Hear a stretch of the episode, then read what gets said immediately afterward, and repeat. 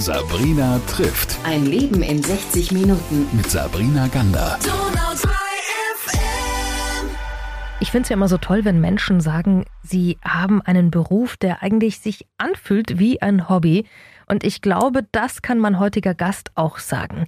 Katrin Selzle ist heute bei mir. Erstmal schön, dass du hier bist. Vielen herzlichen Dank, dass ich da sein darf. Jetzt habe ich schon gesagt, wahrscheinlich ist dein Beruf wie ein Hobby, das ein bisschen länger dauert. Die meiste Zeit stimmt es, würde ich sagen. Also bei mir verfließen, zerfließen sicher die Grenzen zwischen Privat und Beruf. Ja, so hat es sich auf jeden Fall auch schon angehört im Vorgespräch bei mir. Jetzt verrat uns doch mal, was du machst und woher du kommst, damit wir dich ein bisschen einordnen können. Ich ähm, lebe in Weißenhorn, bin dort auch geboren. Ich war zwischendrin in München, habe ursprünglich Modedesign studiert, dann am Theater gearbeitet, hatte da aber ein Schlüsselerlebnis und bin jetzt, nachdem ich nochmal studiert habe, Musikpädagogin. Da ist ja einiges dabei. Ja. Fangen wir doch mal bei Weißenhorn an. Was muss man in Weißenhorn gesehen und gemacht haben, damit man versteht, warum man da so gerne lebt und was es so besonders macht? Weißenhorn ist eine sehr alte Stadt mit einer schönen Geschichte als Fuggerstadt. Wir haben eine tolle Altstadt, die jetzt in den letzten Jahren auch ganz aufwendig restauriert und reno renoviert wurde. Und ja, das kulturelle Leben kommt immer mehr in Schwung. Das ist doch mal schön. Und jetzt gehen wir doch mal zurück auf das, was du gerade schon erwähnt hast. Du hattest ein Schlüsselerlebnis. Was genau ist da passiert? Genau, also ich hatte ja ursprünglich Modedesign studiert, aber im Studium wurde mir schon klar, dass mir das zu wenig am Individuum dran ist, am, am einzelnen Menschen. Und dann bin ich schon im Praxissemester ähm, ans Theater gewechselt und da bin ich dann hängen geblieben für was, zehn Jahre und habe dort äh, Kostüme gemacht, Kostüme entworfen, kleines bisschen auch fürs, fürs Fernsehen und für den Film gearbeitet. Und dann hatten wir aber ein Projekt mit einer Münchner Problembezirksschule, wird man es vielleicht nennen.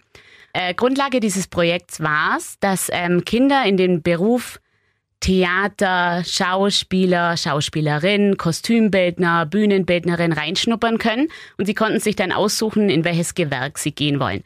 Und so waren eben auch ein paar Kinder, die dann von mir im Kostümbild betreut wurden. Und da war ein Junge, der hat ähm, versucht, seine Mama zu erreichen, weil er unbedingt wollte, dass sie zur Aufführung kommt. Und ähm, die Mama war aus irgendeinem Grund nicht wach zu kriegen. Den kann man sich vielleicht vorstellen. Und das Kind war so traurig, hat aber in dieser Aufführung vielleicht zum ersten Mal Wertschätzung erfahren. Also da kommen mir jetzt noch fast die Tränen, wenn ich dran denke. Das war für ihn so was Besonderes, jetzt mal in so einer Aufführung wichtig zu sein und gesehen zu werden. Und dann dachte ich mir, gut, Theater, da habe ich es vielleicht noch mit zu privilegierten Leuten zu tun. Vielleicht muss ich noch näher an die Kinder dran. Und dann habe ich mich für das Musikpädagogikstudium entschieden mit Mitte 30. Hast du noch mal Kontakt gehabt mit dem Kind? Mit dem Kind im Speziellen jetzt nicht. Genau, also wie die Geschichte weiterging, das weiß ich leider nicht. Man hat ja immer so eine Ahnung, was man werden will und äh, ist dann ganz toll im Job und irgendwann stellt sich bei manchen so ein Moment an, wo man sich denkt, macht das Sinn, was ich da tue? Das hattest du tatsächlich ziemlich früh, würde ich jetzt mal sagen, als du am Theater warst. Du hast eben diese Geschichte erzählt mit dem Kind. Wie kamst du trotzdem darauf zu sagen, ich gehe davon weg und gehe hin zur Musikpädagogik? Weil nur zu sagen, ich möchte sinnstiftend sein, heißt ja nicht gleich, dass man weiß, was man tut. Ja, also die Musik spielt in meinem Leben natürlich äh, schon immer eine große Rolle. Das, was ich jetzt unterrichte, also die musikalische Früherziehung, die habe ich natürlich selbst durchlaufen als Kind und habe immer nebenberuflich Musik gemacht, nebenberuflich gesungen und dann war einfach für mich äh, der Prozess, Kostüme zu nähen oder zu entwerfen. Im Endeffekt war meine Arbeit, als das ähm, Stück auf die Bühne ging, ja beendet. Also das war mir zu wenig live, zu wenig am, am künstlerischen Prozess dranbleiben. Das war abgeschlossen mit der Premiere und dann kam das neue Projekt. Und mir macht es aber Spaß, was so im im Verlauf zu beobachten, selbst auf die Bühne zu gehen, zu schauen, was machen die Schüler und Schülerinnen aus dem Einstudierten und wie verändert sich das vielleicht dann auch in jeder Aufführung wieder. Und ähm, dann war das für mich klar, es muss die Musikrichtung sein. Und da ich generell finde, dass auch durch meine eigenen Kinder, ich habe zwei Kinder bekommen, ähm, habe ich das erfahren, dass eigentlich zu wenig Fokus auf unser Allerwichtigstes ist, auf unsere Zukunft, und zwar die Kinder. Dann war für mich das klar, muss mein Hauptfach Musikpädagogik sein. Das ist sehr, sehr schön. Wie bist du denn aufgewachsen, wenn du sagst, du hast diese musikalische Früherziehung bekommen? Ich bin, äh, ich würde es als wohlbehütet beschreiben, aufgewachsen. Also ich hatte alles, was man braucht. Einfamilienhaus, Garten. Ich war Einzelkind und freue mich aber immer drüber, wenn jemand sagt, man merkt es mir nicht an. Das ist ein gutes Kompliment, gell? Ich habe drei Brüder, deswegen. Ah, okay. Ist, ich weiß, wovon man dann spricht, wenn man sagt, du bist ein Einzelkind und man merkt es dir nicht an. Jetzt hast du erzählt, du hast selber jetzt Kinder und bist ja dann auch wieder zurückgekommen. Wann hast du eigentlich bei dem Film Landrauschen mitgemacht? Das war ja auch noch ein wichtiger genau. Moment. Genau, ja, ich habe äh, bei Landrauschen Kostümbild gemacht und es war, als es dann so unerwartet für uns alle groß wurde, war ich eigentlich schon dabei, aus dem Beruf Kostümbild rauszugehen.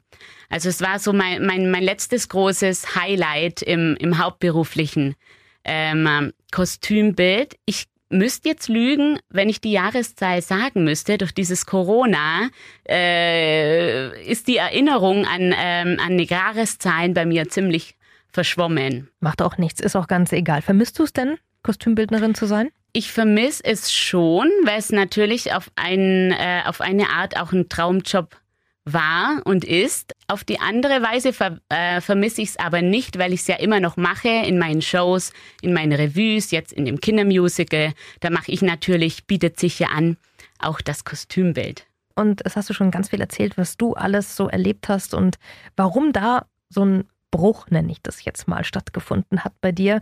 Gerade weil Kinder dich besonders berührt haben. Jetzt bist du selbst zweifache Mama und arbeitest jetzt mit Kindern. Was genau machst du denn bei der Musikpädagogik? Ich ähm, arbeite vor allem mit äh, sehr kleinen Kindern in Eltern-Kind-Gruppen, schon mit Babys ab sechs Monaten, die dann mit ihrer Mama oder ihrem Papa, manchmal auch mit der Oma kommen. Und es geht dann hoch so bis zur, zur Schule eigentlich. Begleite ich die Kinder und wir erfahren zusammen Musik, auf ganz sinnliche Art, ähm, durch Hören, durch Sehen, durch Fühlen. Und da begleite ich die Kinder so ins Leben hinein mit der Musik. Und sechs Monate, was genau kann ich mir dann vorstellen, macht dieses kleine Wutsal mit dir? Die kleinen Babys selbst tun da noch sehr wenig, aber wie ja die meisten wissen, äh, lernen Kinder über Spiegelneuronen und sie lernen viel über Fingerspiele, die dann die Begleitpersonen für sie machen. Äh, die lernen viel über, ähm, über den Rhythmus, den wir mit dem Körper vorgeben. Sie hören Klänge. Zum Beispiel Richtungshören ist ein großes Thema, was ich wahnsinnig spannend finde. Wir wissen ja, aus welcher Richtung ein Klang kommt, weil unser Gehirn ausrechnet, wie viel später der Ton an dem anderen Ohr erst ankommt. Also das finde ich unfassbar spannend. Und später im Straßenverkehr tatsächlich eine gute Eigenschaft, wenn man die hat, wenn man das kann. Also wir merken vor allem, unser Hirn ist schlauer als wir selbst. Ja. Jetzt hast du gerade Bewegungen dazu gemacht. Das kann man leider ja nicht sehen, wenn man dich nur hört. Hast du eine Wiegebewegung gemacht äh, bei den Kindern und äh, warst auch so ein bisschen körperlich jetzt gerade äh, unterwegs im Rhythmus schon.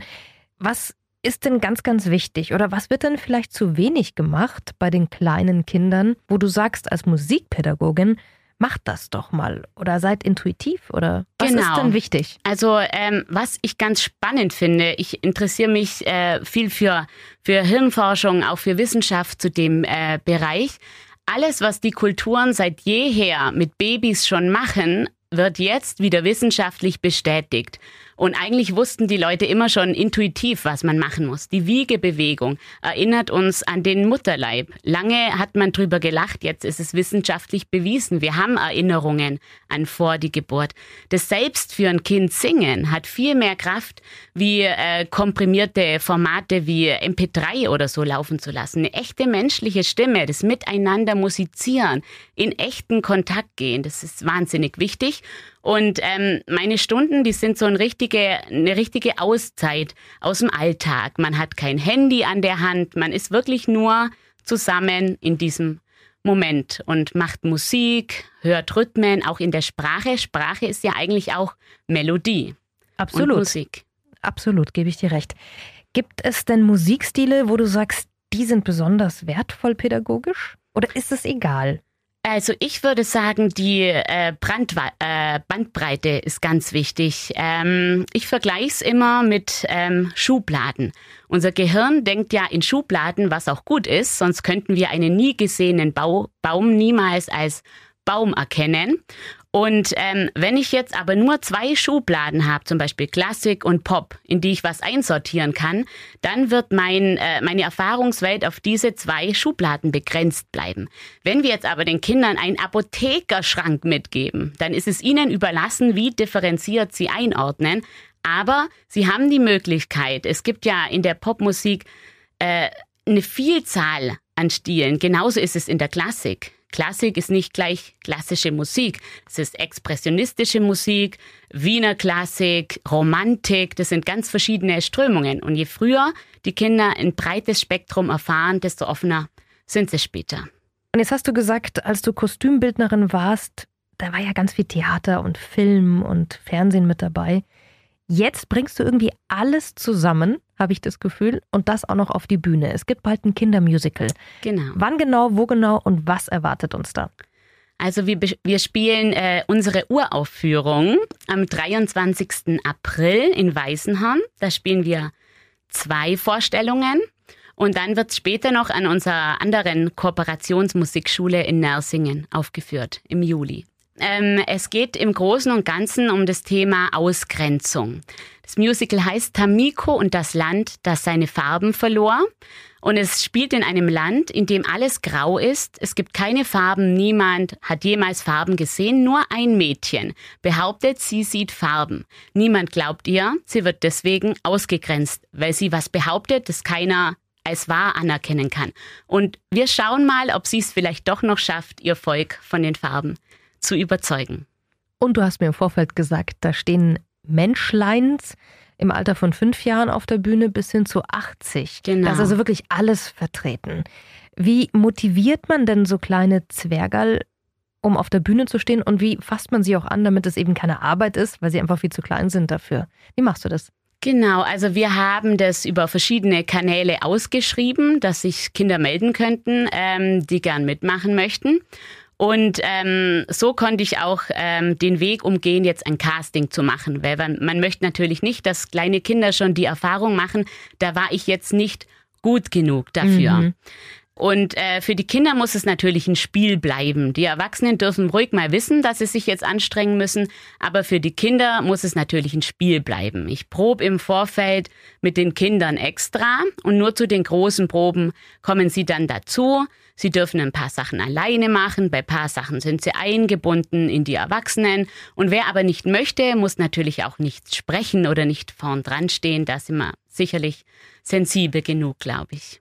Auf was bist du da besonders stolz? Ich bin besonders stolz darauf, ähm, dass ich genug Menschen kenne, die mir so weit vertrauen, äh, bei so etwas mitzumachen. Weil ähm, wir sagen jetzt ja nicht, wir führen Tabaluga auf und jeder kann sich da selber drüber informieren, was ist denn das, wie klingt die Musik. In dem Fall ist ja alles von mir geschrieben. Es gibt nichts bei YouTube anzuschauen. Und äh, da bin ich am meisten stolz drauf, dass ich im Laufe meines Lebens Menschen um mich sammeln konnte, die mir einfach weit genug vertrauen, da mitzumachen. Das heißt Buch, Regie, Kostüme, schätze ich mal. Alles von dir. Genau. Ich fahre sogar die online bestellten Karten selbst aus. Na also, und es gibt noch welche? Es gibt noch welche, ja. Also wer zugreifen möchte, der kann das tun. Am 23. April hast du gesagt, geht's Genau. los, ist die Premiere. Kann ich jedem ans Herz legen. Und für alle anderen, die sagen, ich möchte mit meinen kleinen oder vielleicht ja auch selbst mich mehr mit Musikpädagogik auseinandersetzen, Katrin, bist du der richtige Ansprechpartner. Sehr gern. Da findet man dich. Katrin Selzler war heute bei mir. Dankeschön für diese schöne Geschichte. Vielen herzlichen Dank. Sabrina trifft Ein Leben in 60 Minuten. mit Sabrina Gander. Don't